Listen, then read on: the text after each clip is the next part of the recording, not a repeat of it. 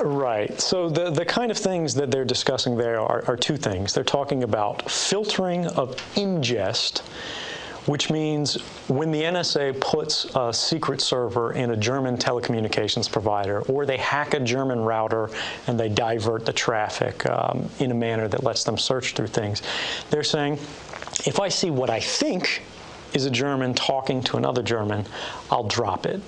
But how do you know? Uh, you could say, well, these people are speaking the German language.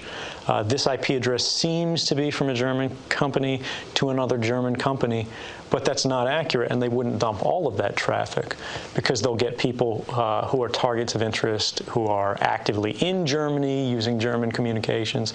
So realistically, what's happening is when they say there's no spying on Germans, they don't mean that German data isn't being gathered they don't mean that records aren't being taken or stolen. What they mean is that they're not intentionally searching for German citizens. And that's sort of a, a, a, fingers crossed behind the back promise. It's not reliable. What's about other European countries like Norway and Sweden, for example? Because we have a lot of, I think, underwater cables going through the Baltic Sea. So this is uh, sort of an expansion of the same idea.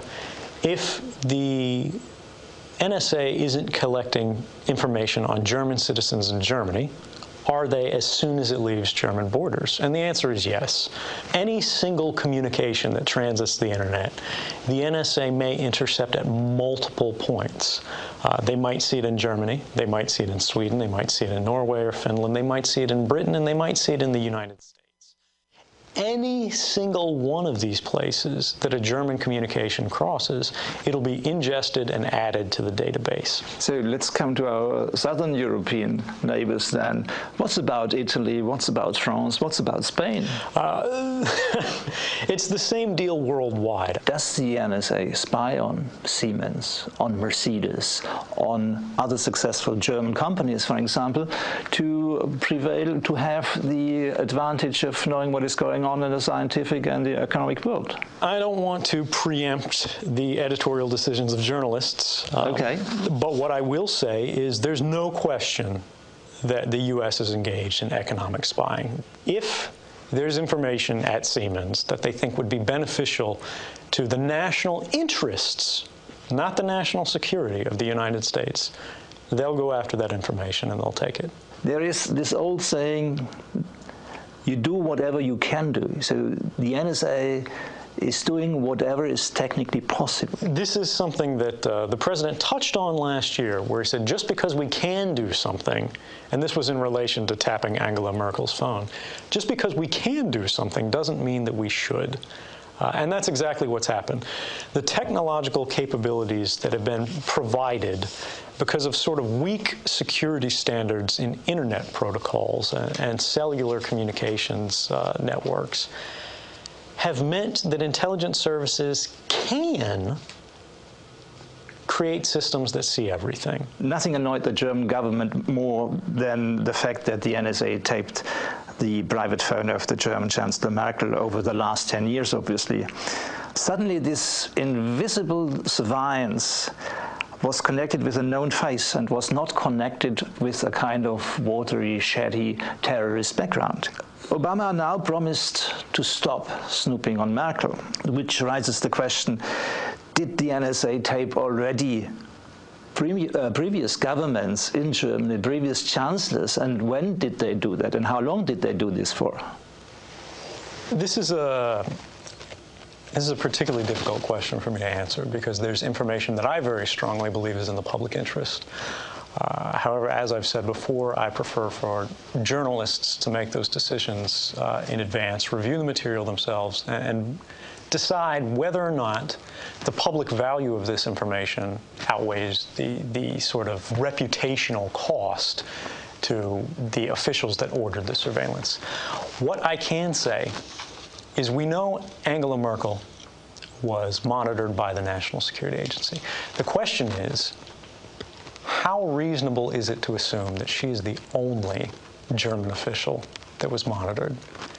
How reasonable is it to believe that she's the only prominent German face uh, who the National Security Agency was watching? I would suggest it seems unreasonable that if anyone was concerned about the intentions of German leadership, that they would only watch Merkel and not her aides, um, not other prominent officials, not heads of ministries, uh, or even local government officials. How does a young man from Elizabeth City in North Carolina, 30 years old, get in such a position in such a sensitive area? That's a very difficult question to answer. Um, in general, uh, I would say it highlights the dangers of privatizing government functions. Uh, I worked previously as an actual staff officer, uh, a government employee for the Central Intelligence Agency, uh, but I've also served uh, much more frequently as a contractor in a private capacity. What that means is you have private for profit companies uh, doing inherently governmental work like uh, targeted espionage, surveillance, compromising foreign systems. And uh, anyone who has the skills, uh, who can convince a private company that they have the qualifications to do so, will be empowered by the government to do that. Um, and there's very little oversight. There's very little review. Have you been one of these classical computer kids sitting red-eyed during the nights in the age of 12, 15, and your father was knocking on your door and saying, you switch off the light, it's too late now. Did you get your computer skills from that side, or how did it work? Uh, when did you get your first computer? right, right. Uh, I, I, definitely have had a... Uh, shall we say, a, a deep informal education uh, in computers and electronic technology. They've always been fascinating and interesting to me. Uh, the characterization of having your parents telling you to go to bed, I would say, is fair. If one looks to the little public data of your life, one discovers that you obviously wanted to join in May 2004 the special forces to fight in Iraq. What did motivate you at the time? You know, special forces looking at you in the very moment means grim fighting and it means probably killing. And uh, did you ever get to Iraq? Uh, no, I didn't get to Iraq. Uh, one of the interesting things about these special forces uh, are that they're not actually intended for direct combat. They're what's referred to as a force multiplier. They're inserted behind enemy lines. Uh, it's a squad that has a number of different specialties in it, and they teach and enable the local population to resist or to support U.S. forces uh, in a way that allows the local population a chance to help determine their own destiny. And I felt that was an inherently noble thing at the time. In hindsight, some of the reasons that we went into Iraq were not well founding and, and I think did a disservice to everyone involved. What happened to your adventure then? Did you stay long with them or what happened to you? No, I, I broke my legs when I was in training and was discharged. So it was a short adventure in other short words. adventure. In 2007, the CIA stationed you with a diplomatic cover in Geneva, in Switzerland. Why did you join the CIA, by the way? I don't think I can actually answer that one. Okay, if it's what you have been doing there, forget it. But why did you join the CIA? In many ways, I think it's a continuation of trying to do everything I could uh, to prosecute the public good in the most effective way. And it's in line with the rest of my government service, uh, where I tried to use my technical skills uh, in the most difficult positions uh, I could find in the world, and the CIA offered that. If we look back, Special Forces, CIA, NSA, it's not actually the description of a human rights activist or somebody who becomes a whistleblower afterwards. What happens to you? I think it tells a story, uh, and that's no matter how deeply an individual is embedded in the government, uh, no matter how uh, faithful to the government they are, uh, no matter how strongly they believe in the causes of their government, as I did during the Iraq War, um, people can learn, uh, people can discover the line between appropriate government behavior and actual wrongdoing. And I think it became clear to me that that line had been crossed. You worked for the NSA through a private contractor. With the name Booz Allen Hamilton, one of the big ones in the business. What is the advantage for the US government or the CIA to work through a private contractor to outsource a central government function? Contracting culture of the national security community in the United States is a complex topic. Uh, it's driven by a number of interests uh, between primarily limiting the number of direct government employees, at the same time as keeping lobbying groups in Congress, uh, typically from uh, very well funded businesses, such as Booz Allen Hamilton. The problem there is you end up in a situation where government policies are being influenced by private corporations who have interests that are completely divorced from the public good in mind. The result of that is what we saw at Booz Allen Hamilton, where you have private individuals who have access to what the government alleges were millions and millions of uh, records that they could walk out the door with at any time with no accountability, no oversight, no auditing. The government didn't even know they were gone. At the very end, you ended up in Russia. Many of the intelligence community suspect you made a deal, classified material for asylum here in Russia. The chief of the task force investigating me, uh, as recently as December, said that their investigation had turned up no evidence or indications at all that I had any outside help or contact or had made a deal of any kind. Um, to accomplish my mission. I worked alone. Uh, I didn't need anybody's help. Uh, I don't have any ties to, to, foreign governments. I'm not a spy for Russia or China or, or any other country for that matter. Uh, if I am a traitor, who did I betray? I gave all of my information to the American public, to American journalists who were reporting on American issues. If they see that as treason, I think people really need to consider who do they think they're working for. The public is supposed to be their boss, not their enemy. Beyond that, uh, as far as my personal safety, I'll never be fully safe until these systems have changed. After your revelations, none of the European countries really offered you asylum. Where did you apply in Europe for asylum? Uh, I can't remember the list of countries with any specificity uh, because there were many of them. But France, Germany were definitely in there, as was the UK, uh, a number of European countries, uh, all of whom, unfortunately, felt that doing the right thing was uh, less important than supporting U.S. political concerns. One reaction to the NSA snooping is in the very moment that countries like Germany are thinking to create national internets an attempt to force internet companies to keep their data in their own country. Does this work? It's not going to stop the NSA, let's put it that way. Um, the NSA goes where the data is. If the NSA can pull text messages out of telecommunication networks in China, they can probably manage to get Facebook messages out of Germany.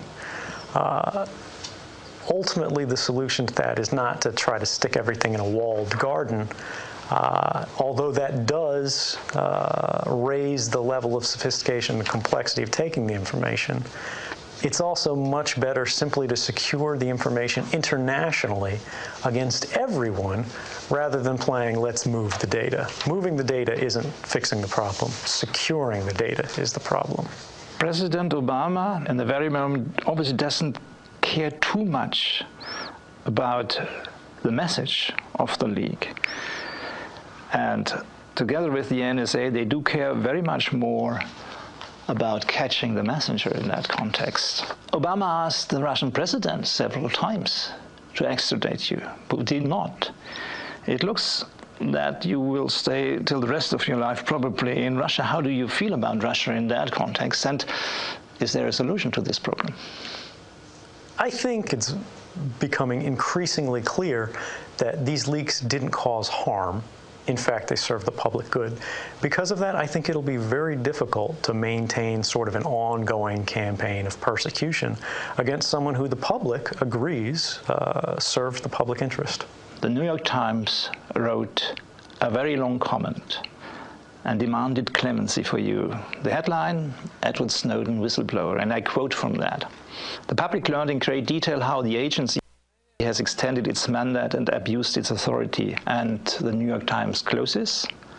President Obama should tell his aides to begin finding a way to end Mr. Snowden's vilification and give him an incentive to return home. Did you get a call in between from the White House? I've never received a call from the White House, and I'm uh, not waiting by the phone. But I would welcome uh, the opportunity to talk about how we can bring this uh, to a conclusion that serves the interests of all parties. I think it's clear there are times where what is lawful is distinct from what is rightful. Uh, there are times throughout history, and it doesn't take long for either an American or a German to think about times in the history of their country where the law provided the government to do things which were not right. President Obama obviously is, in the very moment, not quite convinced of that because he said you are charged with three felonies. And I quote, if you, Edward Snowden, believe in what you did, you should go back to America, appear before the court with a lawyer and make your case. Is this the solution? It's interesting because he mentions three felonies. What he doesn't say is that the crimes that he's charged me with uh, are crimes that don't allow me to make my case. They don't allow me to defend myself in an open court to the public uh, and convince a jury that what I did was to their benefit. Uh, the Espionage Act uh, was never intended, it's from 1918, it was never intended uh, to prosecute journalistic sources, people who are informing the newspapers uh, about information that's of public interest. It was intended for people who are selling documents in secret to foreign governments, uh, who are bombing bridges, who are sabotaging uh, communications, not people who are serving the public good. So it's I would say, uh, illustrative that the president would choose to say someone should face the music when he knows the music is a show trial. Edward Snowden, thank you very much for the interview. Thank you.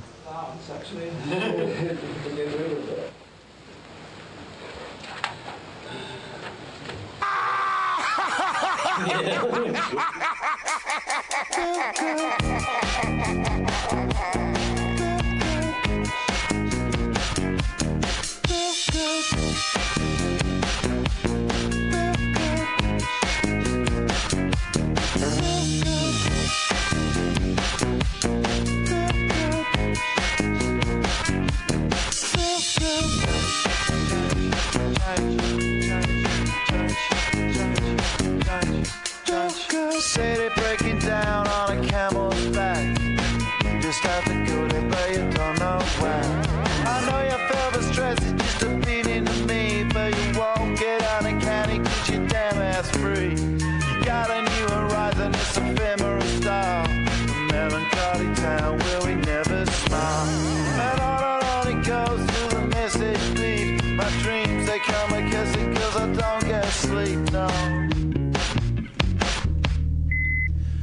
Windmill, windmill for the land.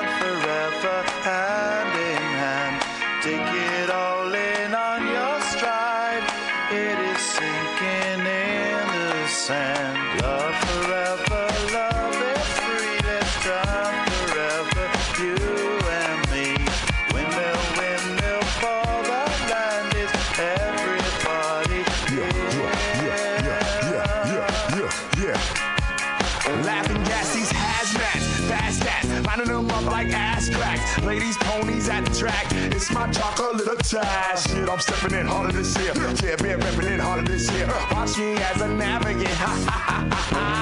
we gon' ghost town, it's Motown with your sound. You in the blink, on bite the dust, can't fight with us. With your sound, you kill the ink, so don't stop. Get it, get it. We play your captains in a steady. Watch me navigate. Windmill,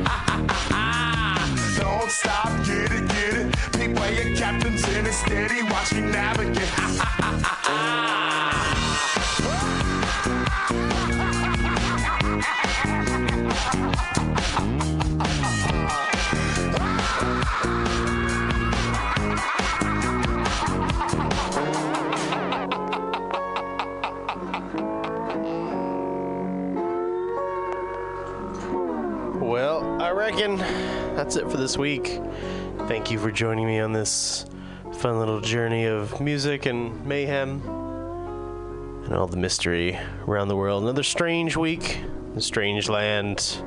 We'll be back next time. If you want to get a hold of me, email me thestranger at earthling.net with your news, uh, interview ideas, music, whatever you have. Whatever. It's fine. We'll do a theme show, whatever. And remember to uh, get involved here at the station. You can be a DJ, uh, you can put up your art, you can do all kinds of stuff. We're doing all kinds of cool things. So get involved. Mutinyradio.fm. And uh, thank you so much. Love you guys. And I got, uh, of course, that was Gorillaz we just listened to. We're going to hear a little Ma Rainey taking it back old school. And uh, very, very, very old school. And um, I'll see you next week because remember, it isn't tomorrow if you haven't slept yet. Good night.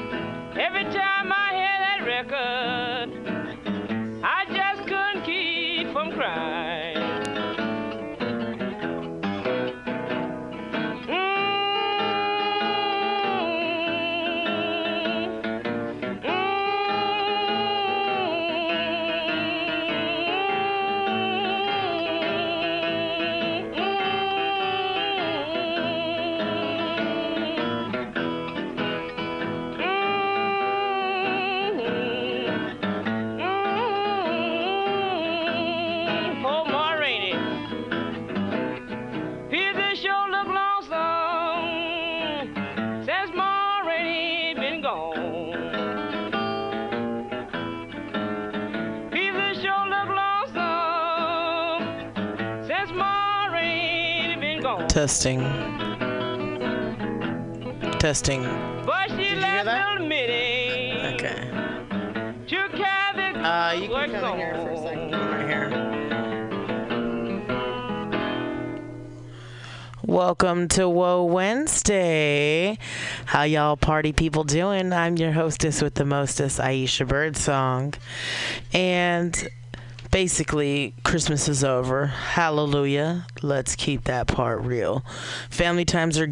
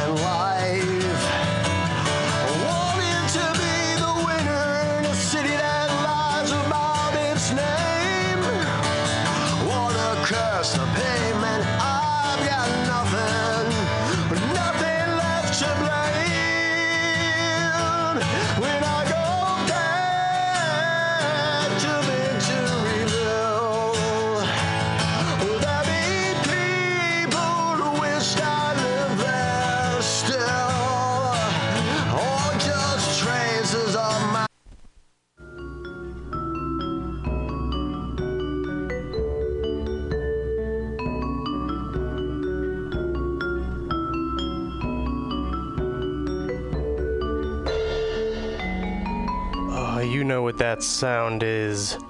Mutiny radio listeners, my mutineers, I am back because two jobs, hospital bills, no insurance, the state, that can't keep me down.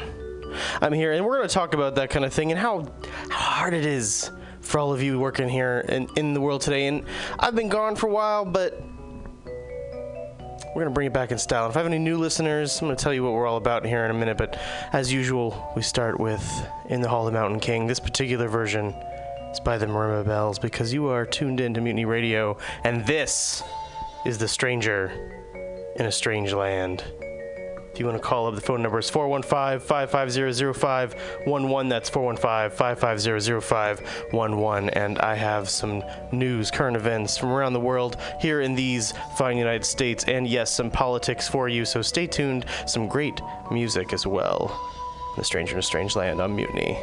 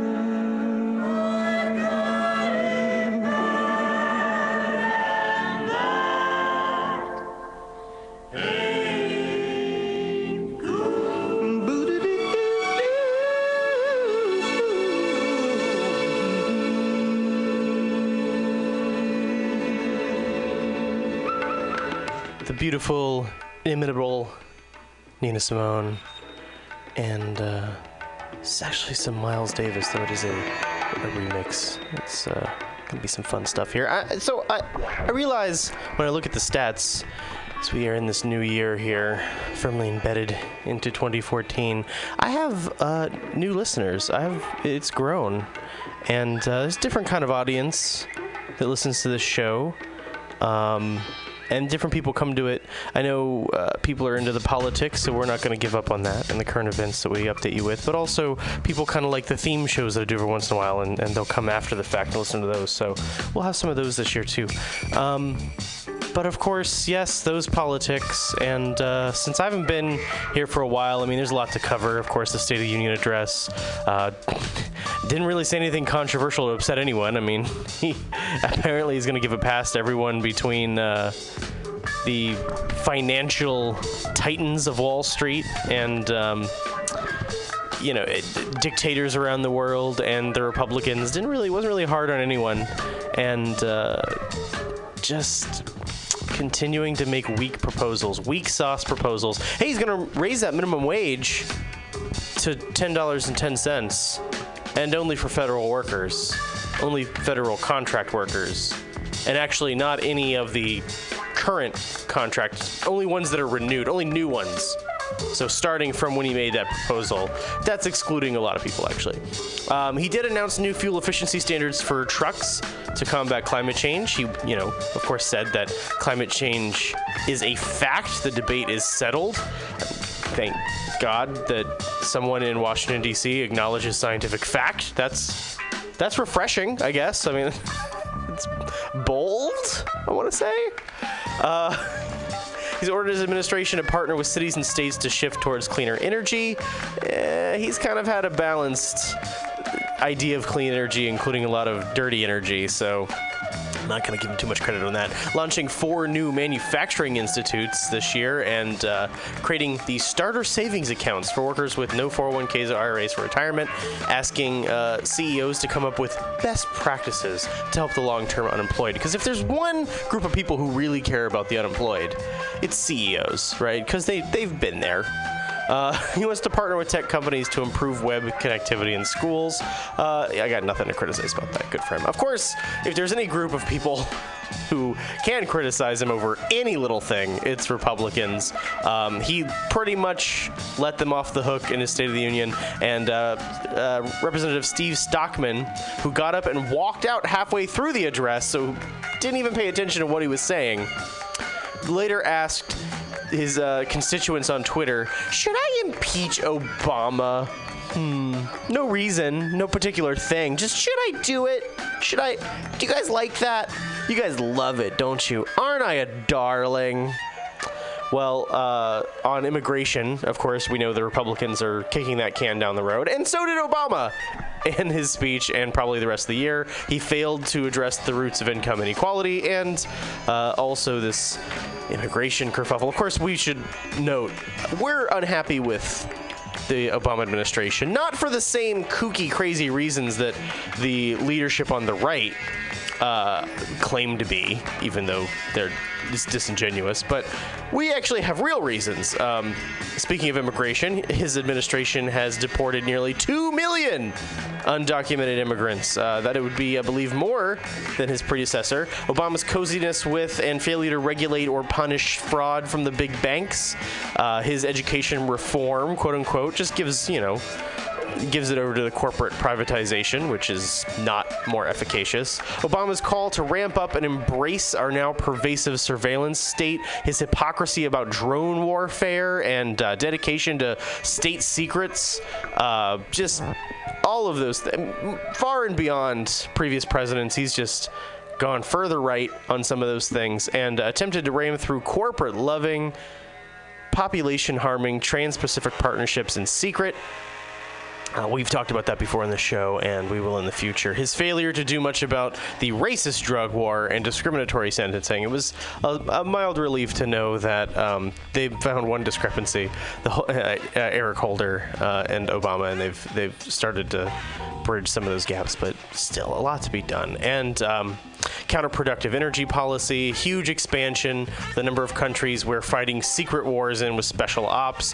Um, in, in 2013 alone, elite U.S. forces were deployed in 134 countries around the globe, 123% increase during uh, the Obama years, and it just, just demonstrates how you know all this CIA, the CIA drone campaign, uh, extensive spying, all this is just projection of machismo, and the American empire is just continuing to grow. Um, of course, you won't hear these criticisms come from Republican leadership, not for real factors, because the villainous GOP leaders are more than happy to agree with him on that. Destroy the environment, kill American citizens, steal from the poor to feed the rich, spy on you.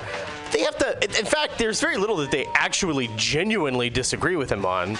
They have to make up stupid shit to criticize the president for because he's on their side more often than not. Well, Americans aren't really falling for it. In a recent poll, uh, Democrats are seen as more willing to cross the aisle and uh, partner with Republicans, and Republicans are more extreme, more willing to work with the other party. Uh, Americans said the Democratic Party 62%, Republicans only 27%. I'm surprised it's that high. Uh, one of the most obstinate Congresses we've had. Uh, since they've been taking records on it. And um, who's more concerned with the needs of the people? Well, 32% Republicans and 52% Democrats. I don't think either of them really are. So uh, I guess that's a kind of fair uh, judgment. Um, is more extreme in its positions. Republican Party 54%, so over half, and Democrats 35, and is more influenced by lobbyists 47% to Republicans and 30% to Democrats. Um, neither were found to be very ethical, and uh, neither were found to really be able to ma- manage the federal government. People were kind of split on who could do the job because when you ask Americans, should we just vote them all out, regardless of the party, they agree. That's when you do it. But one party is clearly seen as more extreme and uh, they have a they have a brilliant alternative to Obamacare, which is just anything else. They want Americans to let the insurance companies go back in unfettered, no regulation, pre-existing conditions, all that stuff. Um, you should pay more, should get less out of your out of it. In fact, uh, when they criticize the president and say, "Oh, well, you know, people are losing their health care plans that they like," and he lied about that. It's like, yeah, they're losing their shitty health care plans, revealing that Republicans would love for you to have shitty health care. It's like, oh, you don't get to keep the shitty health care that we want you to have. He's going to get you something better for cheaper. And they were criticizing him for, uh, you know, the website having snafus and outages and people temporarily losing coverage while they were transitioning. Now that kind of paint, those are valid arguments, except it paints the Republicans into a corner because of their profiteer, predatory based back asswards plan from the Stone Age or the days of serfdom, at least. There'd be a lot more of that. So if they were to implement their plan, they've set up all the arguments against it already. Good thinking there. And this is the thing it's all about good thinking. I'm not telling you that the Democrats are right or the Republicans are right, and I don't want you to go on the show and be rah rah our side horse race politics because that's stupid and distracting. I want you to employ your critical thinking skills that, as an advanced hominid, you have. Don't trust the left or right just because they're left or right. Democrats and other so called lefties, by the way, keep shifting further to the right, supporting things like apartheid. So you should use your critical thinking, your skepticism, and the Socratic method to inspect the world around you. If that happens to land you in a political camp afterwards, then so be it. Look, I don't want to attack people I, I disagree with a little bit on something, uh, such as the economy or owning guns or practicing your religion. I'm not going to attack you on that. I think that once we acknowledge that to a lot of these arguments there are bounds of reason, then we can decide where the line is on things like regulation or background checks for guns or things. I mean, that we can decide that there are bounds of reason and then have a debate that's realistic. I have no interest in just completely demonizing your side, and anyone who claims that's the case is lying to you. Now, some things are very wrong with this country, clearly, and getting worse. Uh, for example, here in this beautiful town of San Francisco, where Mutiny Radio is located, um, we are seeing an influx of the super rich and an exodus or gentrification of the poor and middle class, and uh, the city is becoming a little less liberal. The once iconic liberal American city is uh, soon emerging as a conservative haven for the libertarian rich. Now, I'm not talking about civil libertarian. I'm talking about tax evading libertarian. Uh, I mean, there's attacks on our democracy all across the country. Voter suppression in North Carolina. The GOP arguing that voting is un-American, specifically early voting, but they're trying to argue that voting is un-American. Go figure. Trying to argue that. The, the Constitution and the Declaration were written by God, even though I believe Thomas Jefferson wasn't exactly in that camp. But their new, the newest immigration reform from the GOP let millions stay here in this country, but just not be able to vote. So essentially, indentured servitude. That's what they want. Make sure that uh, the top state elections um, have a GOP bias. They'd like that. They like any election referees to just be in their camp uh, for the lobbyists and the super rich. And these are the sort of things that we talk about on the show. Your issues of importance, I will definitely talk about. You just let me know.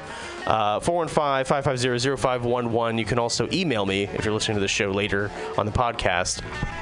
The Stranger, that's me. The Stranger at earthling.net. Earthling, because I'm totally uh, from this planet. Now, there are other inequities that it really bothers me to talk about, but of course I'm going to. Um, and this is actually uh, there. This is a mixed good and bad news. Of course, uh, Michael Dunn, the Florida man who fired into a car floor, full of teenagers, unarmed teenagers, killing one, because he was standing his ground against their loud music. I didn't know that when you were standing your ground, your ground meant public space because they were coming out of a convenience store. I didn't know that was his ground and not those teenagers. And uh, I didn't know that standing your ground meant that you could get in your vehicle and chase them as they're trying to drive away from you and fire into the vehicle. Now, he was found guilty of attempted murder of the teens who survived, and then found not guilty of the first degree murder charge of 17 year old Jordan Davis, who did die. So now a lot of people are saying, "Oh well, look at the bright side. He was found. He'll probably be in prison for a long time because of those other charges." Um, yeah, it's there is a principle here. You can't set a precedent that you can just get away with shooting someone because of their loud music. And part of it was that the prosecutor opted for first degree instead of second degree or manslaughter. And they are here's the really good news: the prosecutors are going to try that charge again in May, and they're able to do it because uh, I guess it was a mistrial. It wasn't. Um, I, I, I misspoke. He wasn't found not guilty. He was. Um, that was a mistrial on that charge, and he was found guilty on the other charges the law is weird, man. I'm glad I didn't become a lawyer. Um, but uh, yeah, the recent verdict um, sparked nationwide debate on racism in this criminal case, just as it did with the George Zimmerman case one year ago and uh, the controversial stand your ground laws. But uh, hey, I'm sure that those stand your ground laws. Will, will the country will come around on that real soon, won't they? Now, in most self-defense cases, you have to make an attempt to get away and not chase the person down. Um, but in Florida, there's no such requirement. You can do that. You just fire at anyone, and it's self-defense. And uh, these stand your ground laws are on the books in more than 20 states now. I, what was an obvious case of stand your ground in Florida, um, Michael Giles, this is a U.S. airman, was sentenced to 25 years in a Florida prison for shooting a man who was attacking him in the leg. That's right, he didn't actually kill the guy. He got 25 years for shooting the guy in the leg, which is what I think everyone should do if not kill the person, right? Don't kill the person, just try to stop them if you have to shoot at all. Uh, which, you know, but this guy, he made a call. He's like, I'm standing my ground, I'm shooting the leg, and he got sentenced. Uh, even though he was just leaving his, uh, you know, residence. Now, could be because this guy was black, the, the shooter in this case. And if you look at the statistics, people who are white and argue stand your ground get a, uh, get acquitted much more often at a much higher rate than people who are black and try to use stand your ground. It's interesting. Why that disparity? I wonder. I guess it's probably just a coincidence, right? Now, and if you have any question that there is some problem with racism in this country, just whenever an unarmed black teenager is shot and killed or something like this, something in that realm happens, just go to Twitter and read some of the tweets. I'm not going to read them, they're horrifying. But there's just all these things that black people are not allowed to do in this country safely without threat of being shot uh, or harassed by police, stopped and frisked. I mean, they can't just go on a snack run to 7-Eleven or listen to loud music, as we know, or wear a hoodie, because those are all suspicious activities deserving of execution. Um, drive in their car with a white girl, they can be assaulted for that. Appear in public in New York City, the police will assault them. They can't walk on the wrong side of the street, apparently. Wait for the school bus because sometimes that's suspicious. Drink iced tea in a parking lot. Seek help after a car accident. We talked about that case uh, last year.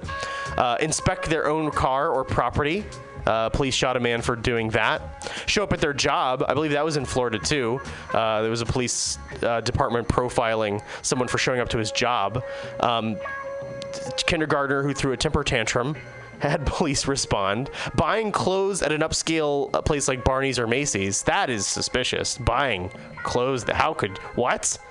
Uh, be a 13 year old, enter your own ha- uh, home, or as we know here in the Bay Area, lay down in handcuffs and get shot in the back. That is that is the reality that they face in this country. I'm gonna go to some music and calm down. Here's Led Zeppelin, The Ocean. Something to think about.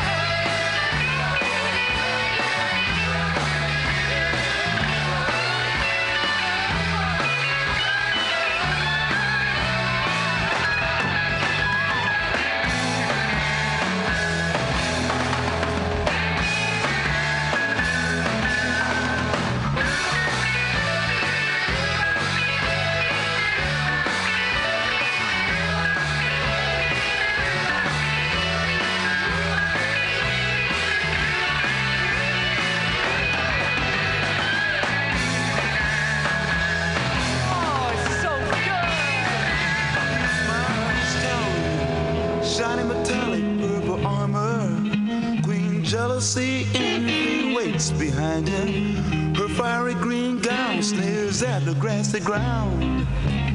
Blue are the life-giving waters taken for granted. They quietly understand. Once happy turquoise armies lay opposite ready,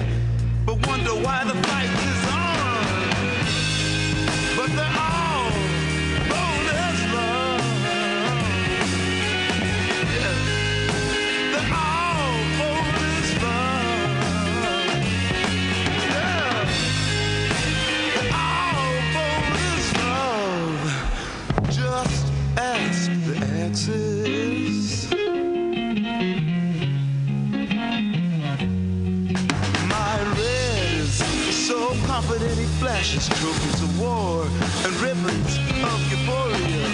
Orange is young, full of daring, but very unsteady for the first go round. My yellow in this case is not so mellow. In fact, I'm trying to say it's frightened like me. And all of these emotions of mine keep holding me from giving my life to a rainbow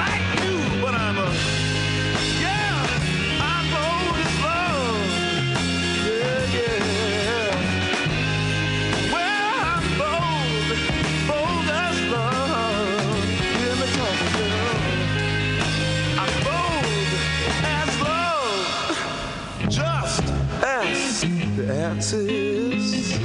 He knows everything.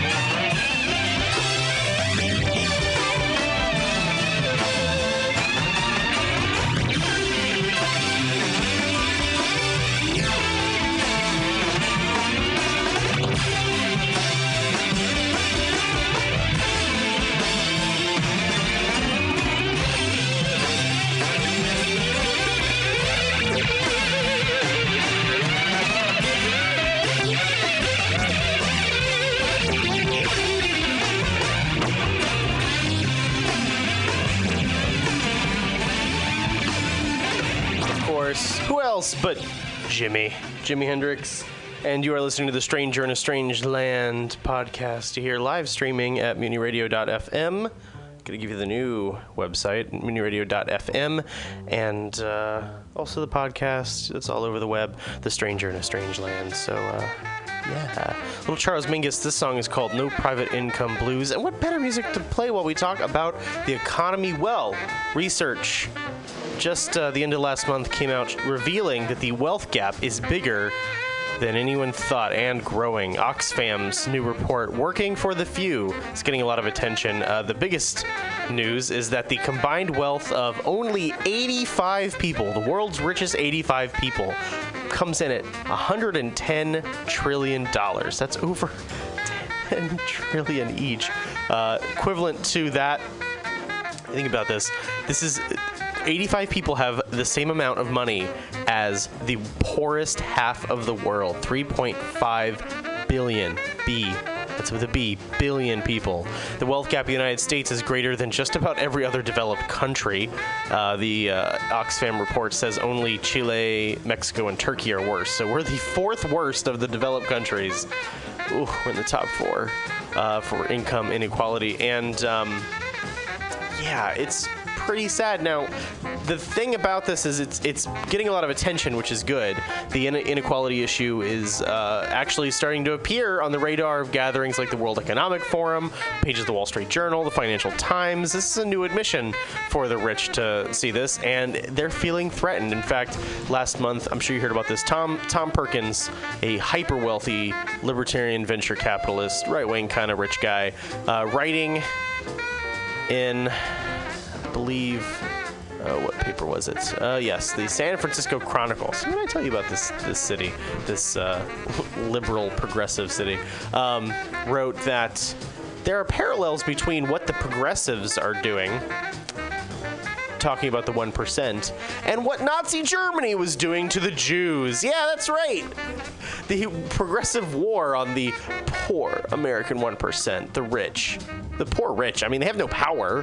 They have no resources.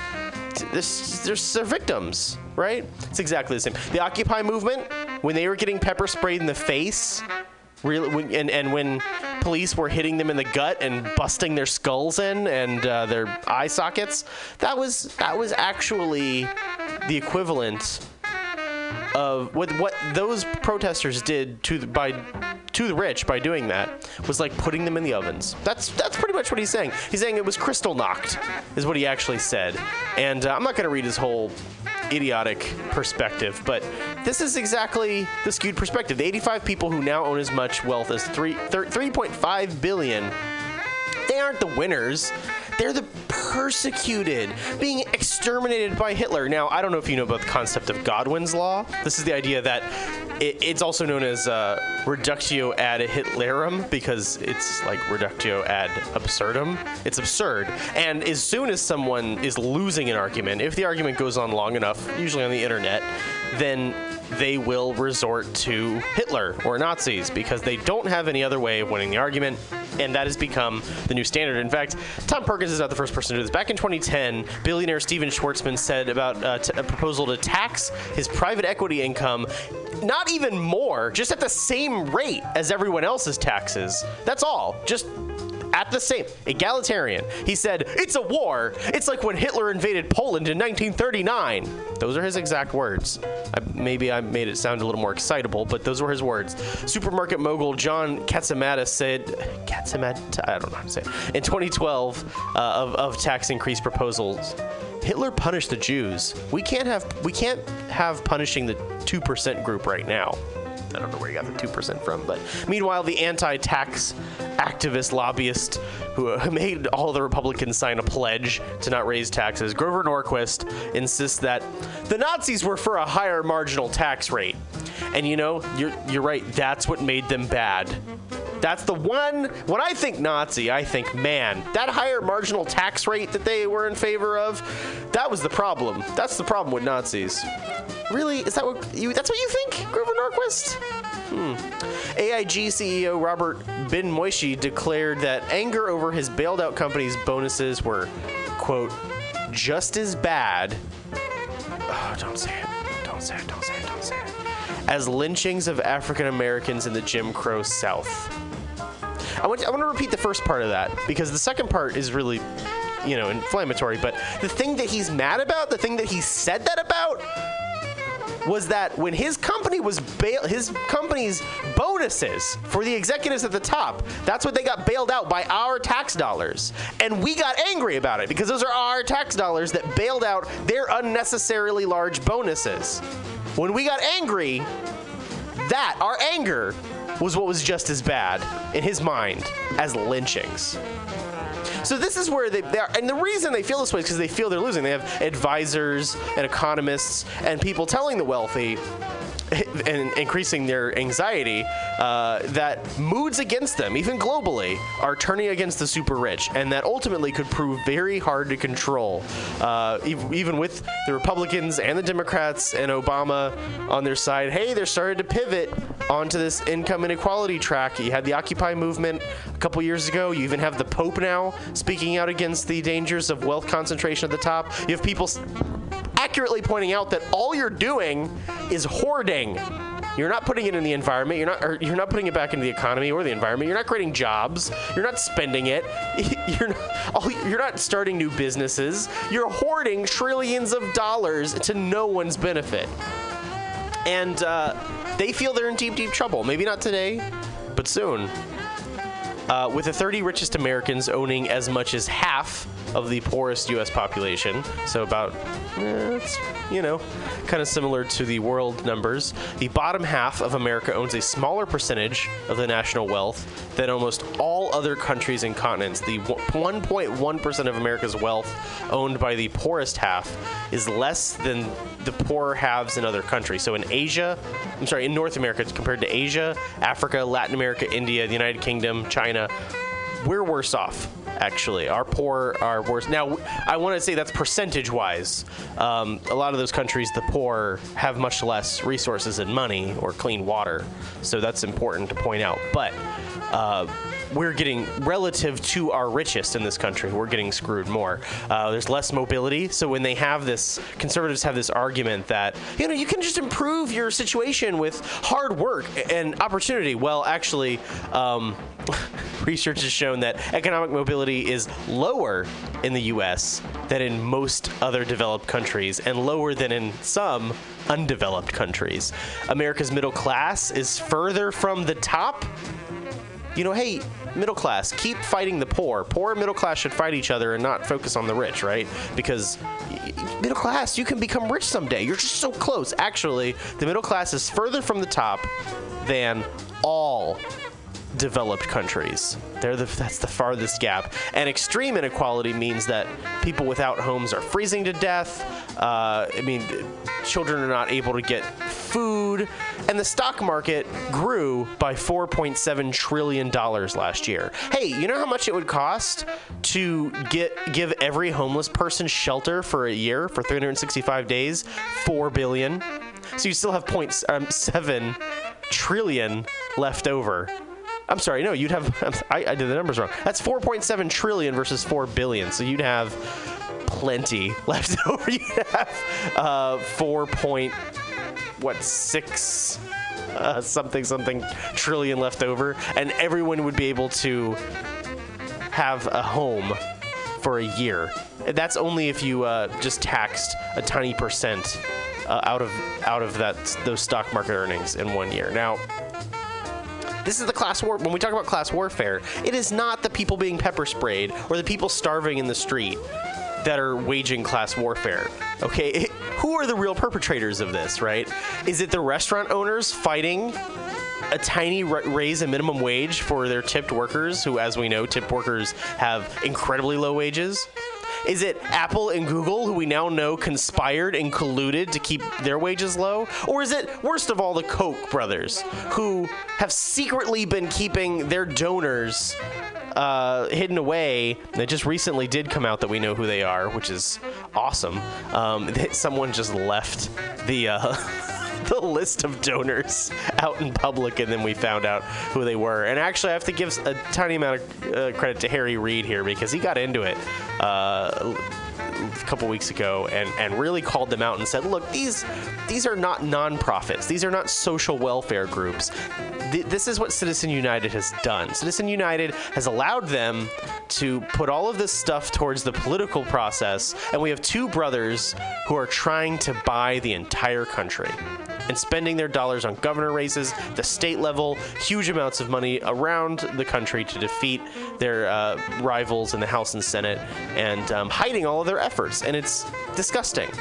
It's enormous amounts of money that they're spending to buy our political process. And as a country, we keep subsidizing the rich. We keep giving them kickbacks. Where does the w- real welfare go? It goes to them if you want to look at the larger number of it. And and I gotta say, even though I just gave a little credit to Harry Reid, Democrats love these super PACs and Citizens United just as much as the Republicans do.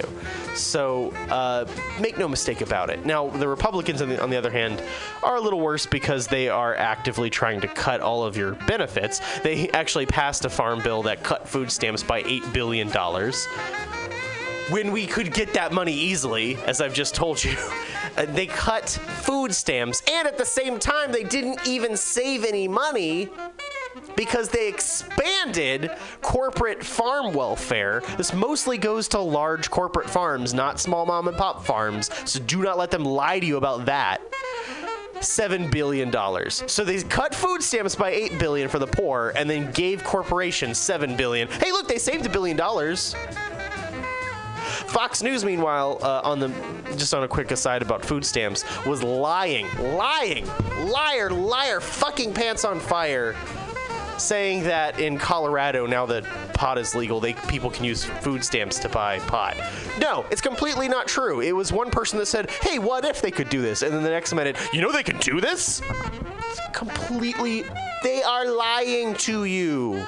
And one last thought on what we could do as a country, uh, aside from some of the other proposals that have been mentioned and that you know we, we talk about on the show, and I'll go into I'll talk about some more later. But uh, you know, we could have public banks. We don't need private banks. I'm not even saying you would socialize all of them. Okay. Um, before I start getting phone calls at 415-550-0511 or emails at thestranger at earthling.net. Um, calling me a Maoist and all that. Listen, I just think we should have both options the private option and the public option and see what the free market decides. Because I know what I would, I know where I'd put my money. And, uh,. It's not where my mouth is. I guess it is. I don't, I don't really know what that metaphor means. Uh, we're going to listen to some music and we're going to come back and tell you what's going on here at the station. We're having a lot of fun. So, um, something a little jazzy, a little folk, something from the 60s. Here comes Donovan and uh, some other stuff. You'll just let you be surprised. Listen to The Stranger in a Strange Land on Mutiny.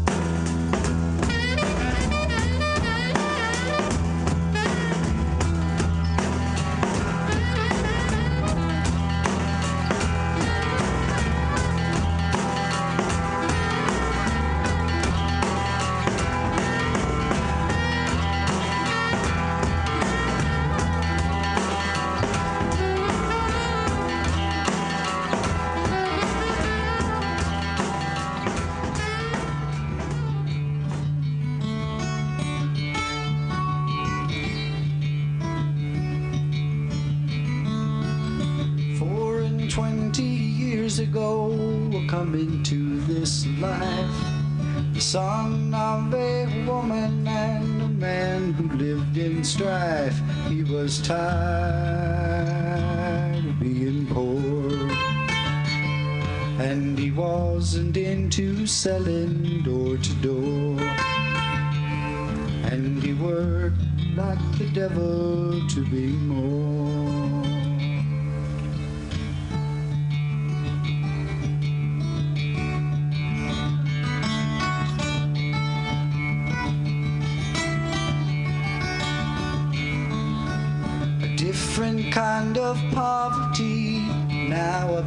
me so. Night after sleepless night, I walk the floor and I want to know why am I so alone? Where is my woman? Can I bring her home? Have I driven her away? Is she gone?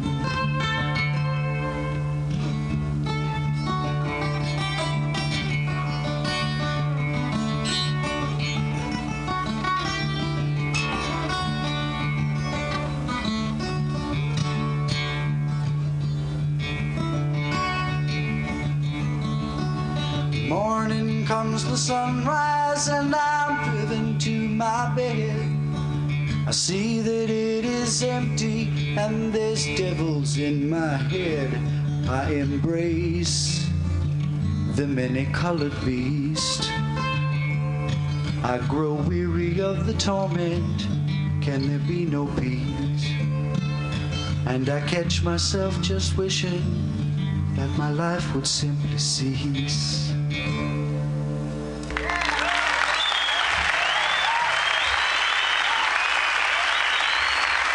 There you go. Of course, little Crosby, Stills, Nash, and Young, one of my favorites. Four and twenty. And uh, even though that song really doesn't literally describe where I was at 24, it's kind of a, I don't know, it's kind of, kind of just feels feels like that part of your life, you know. A little Thelonious Monk with Bemsha Swing as we tell you what events are going on here. Now, hey, you know, speaking of uh, possible solutions to all this economic inequality, there's a great documentary out called Inequality for All uh, by r- former Labor Secretary, economics professor from Berkeley, Robert Reich. Brilliant mind. I mean, we've reported, I've quoted his articles and played his audio from his uh, blog, um, robertreich.org, I believe. Robert Reich, just look him up. Um, he's great, and uh, he has this movie, and I've seen it. It's wonderful. You should see it. In fact, you can see it here at Mutiny Radio next Thursday, February, February 27th at 6 p.m. And we're going to be part of these watch parties that they're organizing. And, uh, excuse me, he's. He himself, Robert Reich, is going to be on a conference call with the watch party so we can ask questions. Uh, the other thing we're going to do, so that's next uh, Thursday at 6 p.m. I would highly recommend you come. If you want to have your own watch party, you can go on uh, his website and do that as well. And um, the other thing we're doing that's really cool is the Young Turks. Um, I know a lot of you guys watch the Young Turks. They're the largest uh, web news show. Um, ever. And um, they are having different meetups in different cities. And the one for San Francisco is here at Mutiny Radio, first Tuesday of every month, 7 p.m. So uh, check that out. Now, tomorrow or today, depending on your perspective, here at Mutiny, uh, Suga, whose uh, monthly show is, you know, you got to catch it. It's it's only once a month, and then it's got to wait for next month. Uh, she's on uh, 6 to 8 p.m. with The Genie, an eclectic artist working with a slide guitar, pedals, making live music right on the spot. His collaboration with many local artists has been growing for a decade. Mutiny Radio and Suga is proud to have Genie for a free show only for you San Francisco and Bay Area peeps. So come on down. The other cool thing too I want to mention is um, you know, spotlight different shows every week. Diamond Dave. Diamond Dave Whitaker, you know him, you love him, and the Common Thread Collective every Friday. Uh, come on down here. There is an open mic for beat poets. I never know when I'm going to come here. Sometimes it's like s- some kind of. Um, Roma music with like you know, accordion and, and folk and violin. And sometimes it's like, you know, freestyle hip hop, and other times they're just reading like old poetry from the 50s, and sometimes they're they're chanting. I mean, we we, we were very active during the uh, Occupy Wall, or well, here Occupy San Francisco protests. And uh, speaking of which, they mention him on their website, Occupy Wall Street, um, they, which they have some events coming up. So also tomorrow, uh, 3 p.m., help protect San Francisco's healthcare security ordinance and uh, fight for single payer. That is at 518 Valencia at 16th Street, two blocks from the 16th Street BART. Uh, they're going to have David Campos, who's uh, San Francisco supervisor for District 9, and health policy consultant for the San Francisco Labor Council, Paul Kumar, and uh, of course, the Occupy Forum over on Mission Street. Uh, t- yeah, 2017 Mission Street is on Monday at, from 6 to 9. They have that every week. So um, go check that out. They're going to have an awesome singer songwriter, David Rovics, voice of the Occupy movement and the opposition. You know, he writes sings songs about the Iraq War, anti globalization, Chelsea Manning, other Occupy issues. So go and check that out and lots of other things. And if you're really into uh, the fight for uh, labor politics, um, check out Labor and Love, Labor Love uh, on Saturday mornings with uh, Bill Morgan. That is an awesome show, and uh, it's going to be on uh, a few hours after I'm off. So, you know, after I'm off, tuck in, get some sleep, wake up early. Instead of putting on cartoons, get your cereal and listen to Mutiny Radio. And I've got a whole bunch of other stuff coming up for you. Got some international news and politics. We're going to try and make some sense of what's going on because, man, it's some shit's fucked up. Uh, go back to some folk music here. Actually, some fun kind of 60s tunes that I've had stuck in my head this past week, uh, like Cat Stevens. So stay tuned, Mutiny Radio.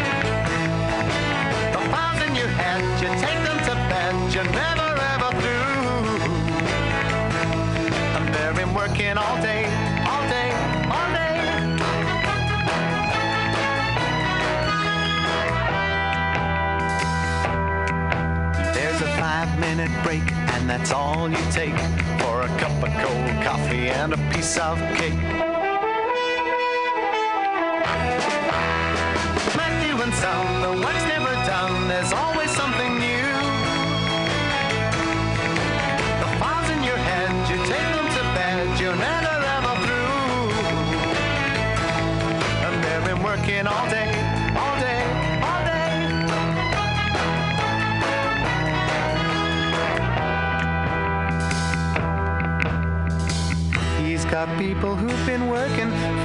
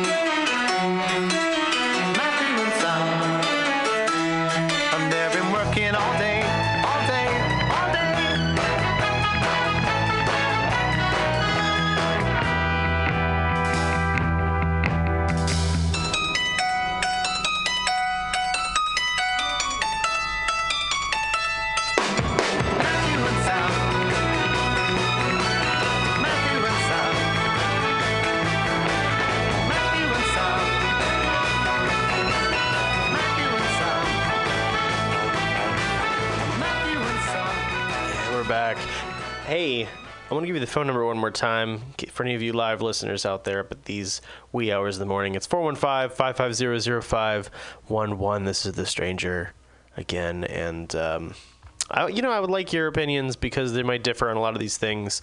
Uh, there are protests and in some cases riots all over the world, unrelated in different countries. Just people are fed up, and I'm not going to say that I agree with. Uh, all protesters or rioters. I mean, some of them are quite violent. Some of them are, uh, you know, right-wing reactionaries. Some of them are uh, extreme left leftists. Some of them, uh, some of the governments in question are on the, the right or the left. So we'll talk about some of them and uh, what's going on. Um, in Venezuela, security forces and demonstrators faced off in the streets, burning barricades in several provincial cities, and protests escalated after President Nicolas Maduro's socialist government. At least uh, five people have died since the violence broke out, and the most serious unrest in Maduro is uh, narrowly, um, or since Maduro was narrowly elected. Uh, last year, and there have been lots of injuries and arrests. The protesters are mostly students, and they want Maduro to resign. They blame his government for violent crime. Kind of ironic that they then go violently protest, although a lot of that is uh, the security forces shooting into the crowd. Um, high inflation, product shortages, alleged repression of opponents. That's never good. I don't care what your political uh, allegiance is. You don't repress your opponents. Yeah, you don't. That's not. That's. Uh, that just tells me that you you believe you're in the wrong. You don't believe your own position strongly enough. And here's another thing that's very telling: they're taking away the cameras from journalists at gunpoint. So. Uh, yeah, that doesn't sound like the good guys in that situation. Uh, look, both sides uh, have a bit of angel and demon in them. So, and another one of those very kind of a little bit of this, a little bit of that in the Ukraine. Anti-government protests sparked by anger that President Viktor Yanukovych. Oh, man. I need to take a class in pronunciation of like Russian names. Viktor Yanukovych was driven driving the country toward uh, closer ties with Russia. A lot of them want to be part of the EU or at least closer ties to the West. These. Uh, this anger has spread and escalated in a state of near national emergency. Now, some of these protesters, it's different groups. Some of them are uh, liberal, and, and some are pro West, and some are pro Russia, and some are right wing, and some are reactionary, and some are just straight out pro fascistic. And uh, it's very scary what's going on there. Um, they've spread out from the capital of Kiev and have brought tens of thousands into the streets. Uh, two people at least have died. Um, a 55 year old man was found hanging. They don't know if that's, uh, you know, some sort of statement, something symbolic um, of the protests. This was in one of the squares of Kiev, and his cause of death is not fully known. Yanukovych and his uh, supporters argue that his political opposition have spurred protesters on to occupy government buildings, claiming that uh, the optics of a popular uprising is in fact a mask for a centrally directed coup. Is it, or is he just saying that so he can justify the violence uh, back against the protesters? Meanwhile, in uh, the Ukraine's Berkut riot police have been violent and fierce, brutally beating protesters. And um, what's really going on in the Ukraine is is uh, really interesting. I mean, Yanukovych had already been in a treaty agreement, or was ready to sign one to uh, with the EU, and then pulled out, did a 180 at the last minute, uh, deciding not to join, and that's what made people angry, and um, decided to be friendly with Putin. Uh, and as a result, you know, to get favorable treatment from the Russian government. And protesters think that this this would benefit ordinary people to be more aligned with the EU and uh, its economic powers than um, Yanukovych, who basically is only represented by the corrupt interests of the rich in Russia. And so while that violence um, did move away from the capital, the Russian State Duma uh, recently passed a resolution slamming foreign politicians and anyone interfering in those uh, uh, affairs, while Russia itself was interfering, and the EU and uh, the United States, embarrassingly, uh, things coming out about how we talk about the EU behind its back, for example, and uh, the U.S. adopted a stance which which hints at another planned regime change, and uh, you know, of course, there have been violent riots and uh, people throwing torches and invading government buildings, and uh, certainly the police are not any better. There's reports that the government itself is instigating violence, as are reports in many of these countries. Meanwhile, in Brazil, the situation uh, is an important reflection of anger against the uh, austerity and neoliberal politics as they're bringing in the World Cup. Uh, these sporting events, there, uh, while they're not political, are showing how uh, you know they, they want to just pretty things up and then ignore what the priced out locals and what's you know the poverty in that country. And so they are saying you know we would rather as much as we love soccer in brazil we would rather not have the world cup at the expense of clean drinking water. How about that? In thailand hundreds of thousands of protesters blocked polling stations uh, over the weekend. The country's election commission stated that the contentious vote would be postponed until next month. And Reuters summed up the protest context. They're the latest chapter in the political conflict that has gripped the country for eight years, pitting the middle class of Bangkok and protesters from the south against the poorer supporters. You guys, middle class should not fight the poor. You are not that far apart. You have more in common than you do with the guys at the top.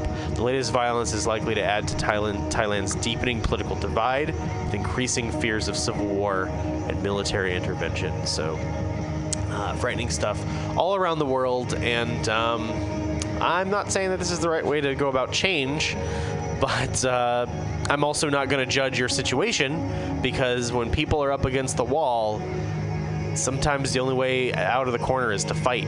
That's I'm I'm not endorsing it. It's just a reality. It's a fact, and uh, it's certainly more justifiable than the rampant, random violence that state actors take against civilians. In fact, after five years uh, of after Obama's first drone strike, the U.S. is still avoiding the legal responsibility for civilian casualties, and um, total drone deaths in Pakistan have topped 2,000, and uh, Pentagon officials are still reticent to really uh, talk about what's going on. A lot of that stuff is done in secret. I mean, most of it's done in secret, and um, they're talking about launching another drone strike on an American citizen overseas. Associated Press's Kimberly Dozier reports that the Obama administration is divided over whether or not they should kill an American citizen.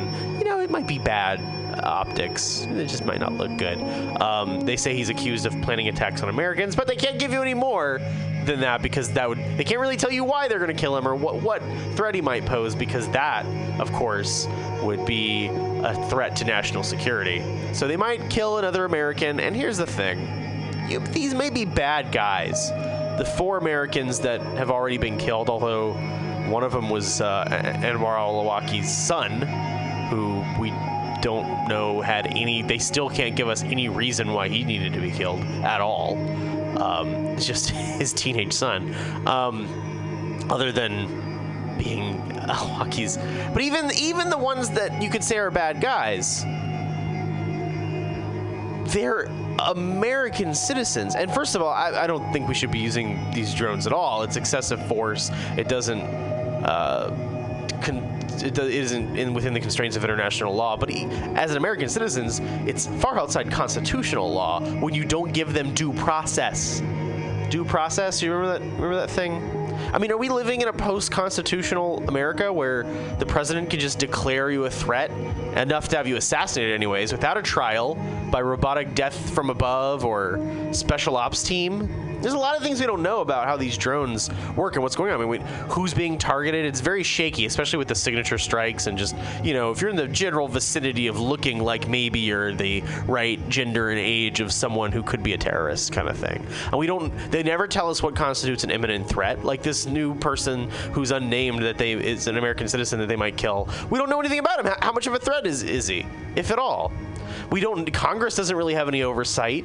There's no one that really knows what's going on. We don't, they, I mean, we don't know if civil, civilian casualties are avoided. It doesn't seem like so. And why is the count always off that the government gives than what like journalists and, and uh, health organizations and human rights organizations give? So that's weird. So we just don't know how they justify these things. And uh, I'm sorry, it's just not consistent with the law of, of war, which is kind of an oxymoron. War is lawless, but the law of war. Um, you know, I.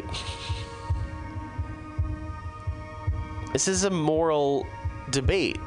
And if you say, I would just like to have this moral debate on certain issues, especially when we're talking international politics and people who are being exploded or murdered or subjugated or segregated in various countries, uh, whether they're our allies or our enemies or our secret enemies, um, they say, "Oh, well, you're not being serious. If you're just not all rah rah rah security state, whatever they say go, you know, hawk the hawks say go. You're just not. That's not serious." It's like, no, no. I want to have the moral debate about it, and and uh, we can disagree, but we need to have that debate. So we go to this Emerson, Lake & Palmer. You hear the chaos there, representing the chaos in the Ukraine because. Uh, part of this is the Great Gates of Kiev. Nice instrumental here. Emerson, Lake & Palmer. When we come back, we're going to talk about the security state. We're going to talk about the National Security Agency, as we always say for the end of the show. So stay tuned. Mutiny Radio.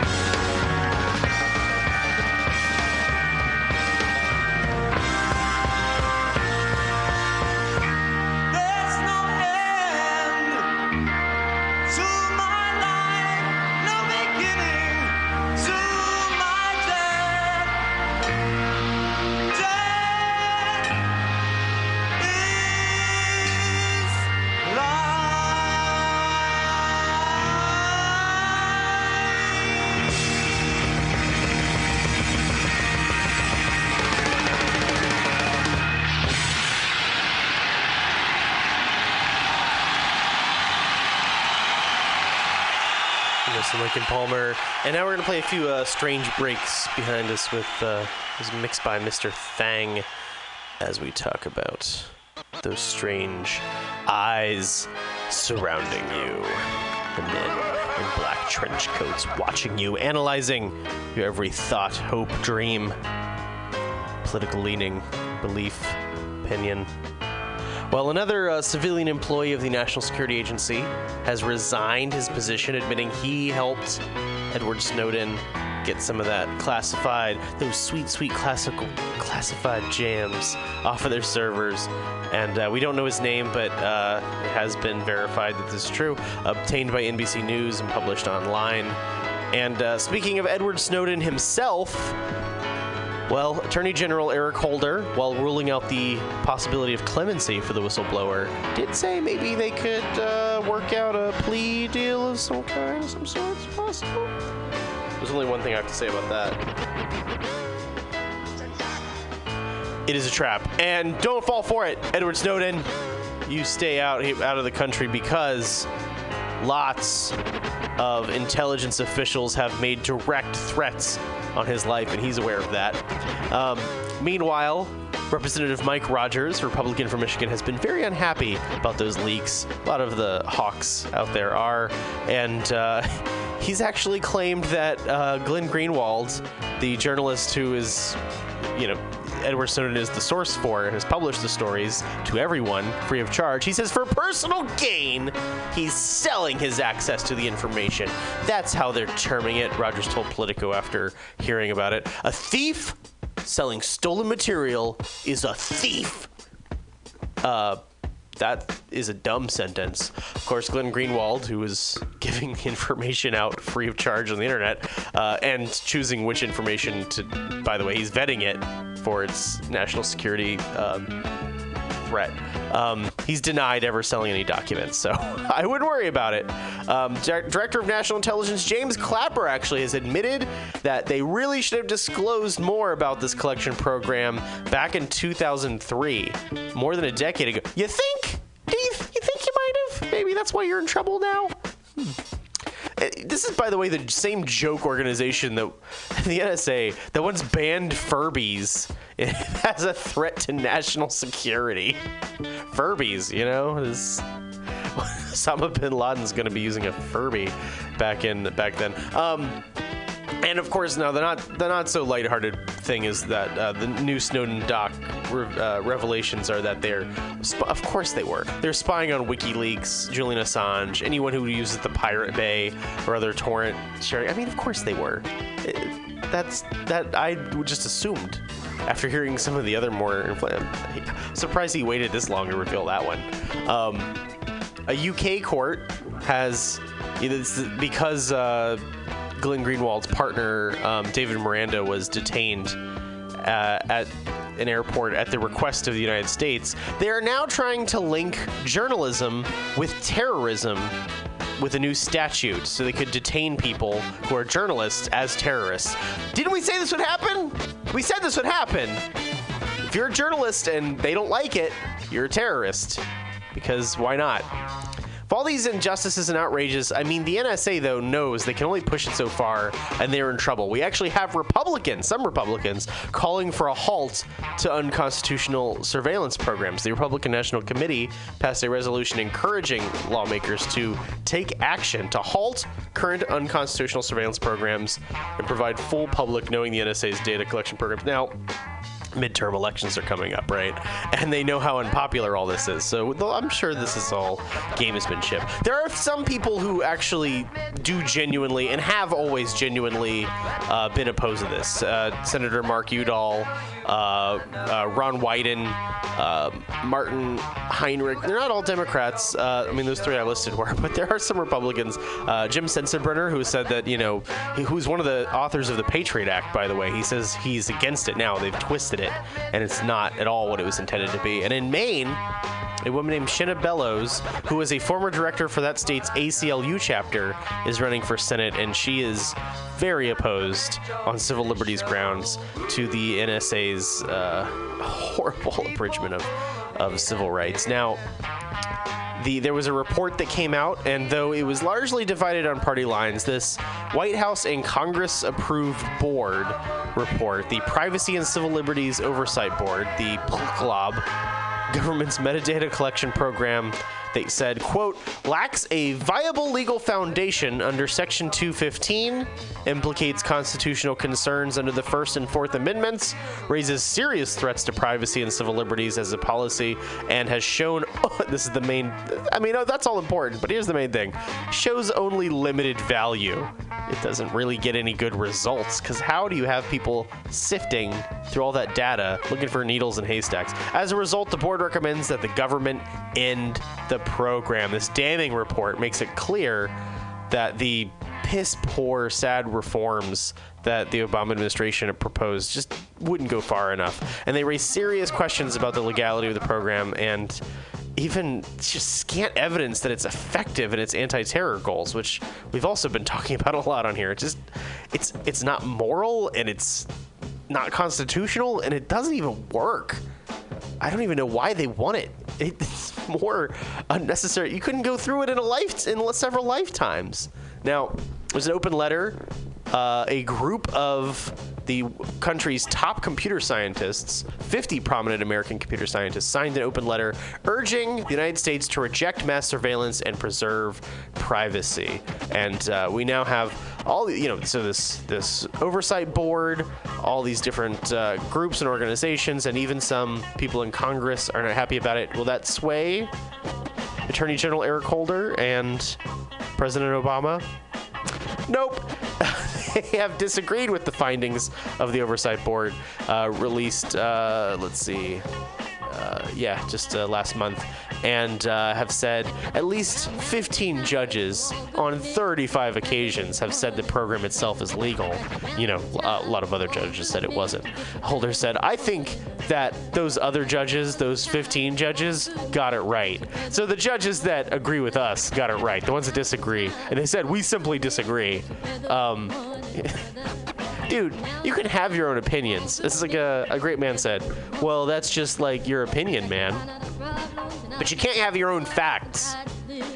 Well, there is one small victory. A federal judge has decided for the first time that someone being charged as, uh, as a terrorism suspect, his defense team is actually allowed to look at the evidence against him from the secret FISA court, the Foreign Intelligence Surveillance Act court. So before, they weren't you your defense attorneys weren't even allowed to look at the evidence uh, and and the, a lot of the stuff that the court was finding against your client secret courts we have secret courts in this country that happens uh, now even if this person's a terrorist hey they still should have due process we gave the nazis due process so uh, look while the court is mindful of the fact that no court has ever allowed the disclosure of FISA materials to the defense in this case, the, the judge wrote, the court finds that the disclosure may be necessary.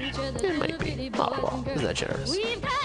Now, as much as I love this music in the background here, uh, there's something really important I wanted to play for you that, um, let's see if I have time. Oh, I do. I play this for you. Um, this is an interview on German television with uh, Ed, Edward Snowden. Uh, he's very soft spoken, very intelligent, and I don't know if you've ever really heard his words before, so I'm going to play this for you, and um, maybe I'll come back and talk about it. Maybe we'll just go back to some music. But uh, if you want to get in on the conversation, uh, not with Edward Snowden, but with me, number is 415 550 0511. Um, and here he is. Here's Edward Snowden. situation with the NSA, not only in America but also in Germany and in Brazil. And President Obama was forced to go public and to justify what the NSA was doing on legal grounds. What we saw initially in response to the revelations was sort of a circling of the wagons uh, of government around the National Security Agency. Instead of circling around the public and protecting their rights, the political class circled around the security state uh, and protected their rights. What's interesting is, though that was the initial response, Since then, we've seen a softening. We've seen the president acknowledge that when he first said, We've drawn the right balance, there are no abuses. We've seen him and his officials admit that there have been abuses.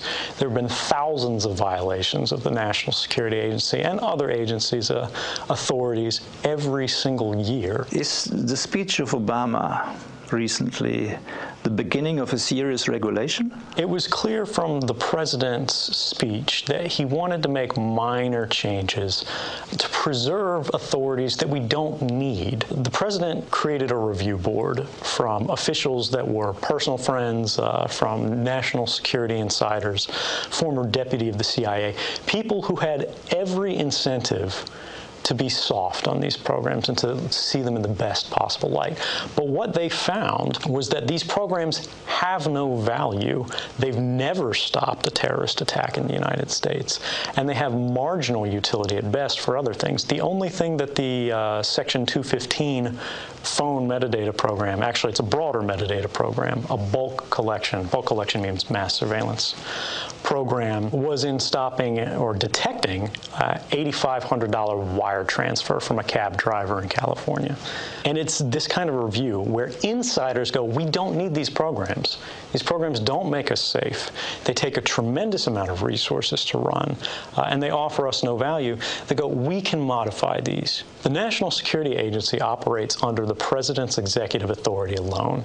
He can end or modify or direct a change in their policies at any time. For the first time, President Obama did concede that the NSA collects and stores trillions of data. Every time you pick up the phone, uh, dial a number, write an email, make a purchase, uh, travel on the bus carrying a cell phone, uh, swipe a card somewhere, you leave a trace. And the government has decided that it's a good idea to collect it all, everything, even if you've never been suspected of any crime. Traditionally, uh, the government would identify a suspect. They would go to a judge. They would say, We suspect he's committed this crime. Uh, they would get a warrant, and then they would be able to use the totality of their powers in pursuit of the investigation. Nowadays, what we see is they want to apply the totality of their powers in advance, prior to an investigation. You started this debate. Edward Snowden is, in the meantime, a household name for the whistleblower in the age of the internet. You were working till last summer for the NSA, and during this time you collected secretly thousands of confidential documents. What was the decisive moment, or was there a long period of time or something happening? Why did you do this? I would say, sort of, the, the breaking point is seeing the Director of National Intelligence, James Clapper, um, directly lie under oath to Congress. Um, there's, there's no saving an intelligence community that believes it can lie to the public and the legislators who need to be able to trust it and regulate its actions. Seeing that really meant for me there was no going back. Beyond that, uh, it was the creeping realization that no one else was going to do this. The public had a right to know about these programs. The public had a right to know that which the government is doing uh, in its name and that which the government is doing against the public. Uh, but neither of these things uh, we were allowed to discuss, we were allowed to know. Even the wider body of our elected representatives were prohibited from knowing or discussing these, uh, these programs, and that's a dangerous thing. The only, uh, the only review we had was from a secret court, the FISA court, which is a sort of rubber stamp authority. When you are on the inside, when you go into work every day, when you sit down at the desk and you realize the power you have, you can wiretap the President of the United States. You can wiretap a federal judge. And if you do it carefully, no one will ever know because the only way the NSA discovers abuses are from self reporting. We are not talking only of the NSA as far as this is concerned. There is a multilateral agreement for cooperation among the services. And this alliance of intelligence operations is known as the Five Eyes. What agencies and countries belong to this alliance and what is its purpose? The Five Eyes Alliance is sort of an artifact of the post World War II era where the Anglophone countries of the major powers banded together to sort of cooperate and share the costs of intelligence gathering infrastructure. So we have the UK's GCHQ. We have the US NSA. Uh, we have Canada's CSEC. We have the Australian Signals Intelligence Directorate. Uh, and we have New Zealand's DSD. What the result of this was over decades and decades was sort of a supranational intelligence organization that doesn't answer to the laws of its own countries. In many countries, as in America too, the agencies like the NSA are not allowed to spy within their own borders on their own people. So the Brits, for example, they can spy on everybody but the Brits. But the NSA can conduct surveillance in England. So at the very end, they could exchange their data and it would be they would be strictly following the law. If you asked the governments about this directly, they would deny it uh, and point to policy agreements between the members of the Five Eyes, saying that they won't spy on each other's citizens. Uh, but there are a couple key points there. One is that the way they define spying is not the collection of data. Uh, the GCHQ is collecting an incredible amount of data on British citizens, just as the National Security Agency is gathering an enormous amount of data on U.S. citizens.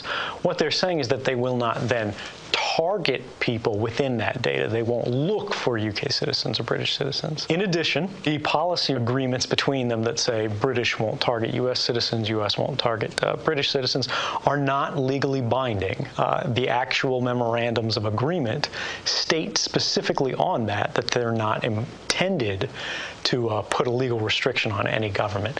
They're policy agreements that can be deviated from or broken at any time. So if they want to spy on a British citizen, they can spy on a British citizen. And then they can even share that data with the British government that is itself forbidden from spying on UK citizens. So there is a sort of a trading dynamic there, but it's not uh, it's not open. It's more of a nudge and a wink. And beyond that, the key is to remember that the surveillance and the abuse doesn't occur when people look at the data.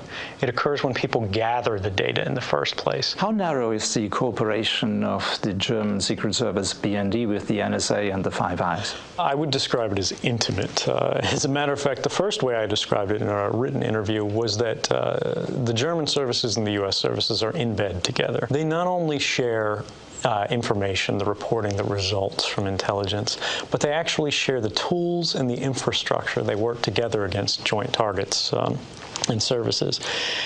And there's a lot of danger in this. Uh, one of the major uh, programs that, that faces abuse in the National Security Agency is what's called XKeyscore.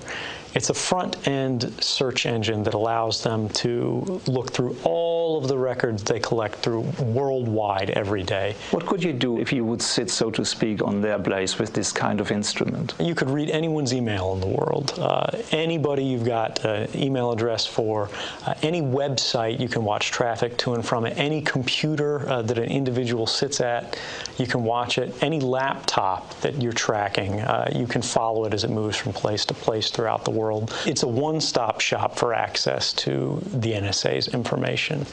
Um, and what's more, you can tag individuals using XKeyscore, where let's say I saw you once and I thought what you were doing was interesting, uh, or you just have access that's interesting to me. Let's say you work at a major German corporation, and I want access to that network.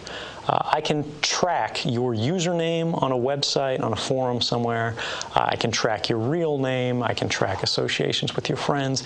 And I can build what's called a fingerprint, mm. which is network activity unique to you which means anywhere you go in the world, anywhere you try to sort of hide your online presence, hide your identity, the NSA can find you. And anyone who's allowed to use this or who the NSA shares the software with can do the same thing. Germany is one of the countries that has access to XKeyscore. It sounds rather frightening. The question is, Does the BND deliver data of Germans to the NSA? Whether the BND does it directly uh, or knowingly, the NSA gets German data. Um, whether it's provided, uh, I can't speak to until it's been reported because it would be classified. And I prefer that journalists make the distinctions uh, and the decisions about what is public interest and what should be published. However, it's no secret that every country in the world has uh, the data of their citizens in the NSA.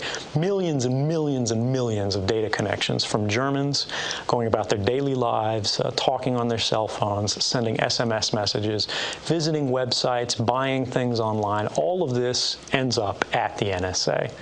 And it's reasonable to suspect that the BND may be aware of it in some capacity. Now, whether or not they actively provide the information, I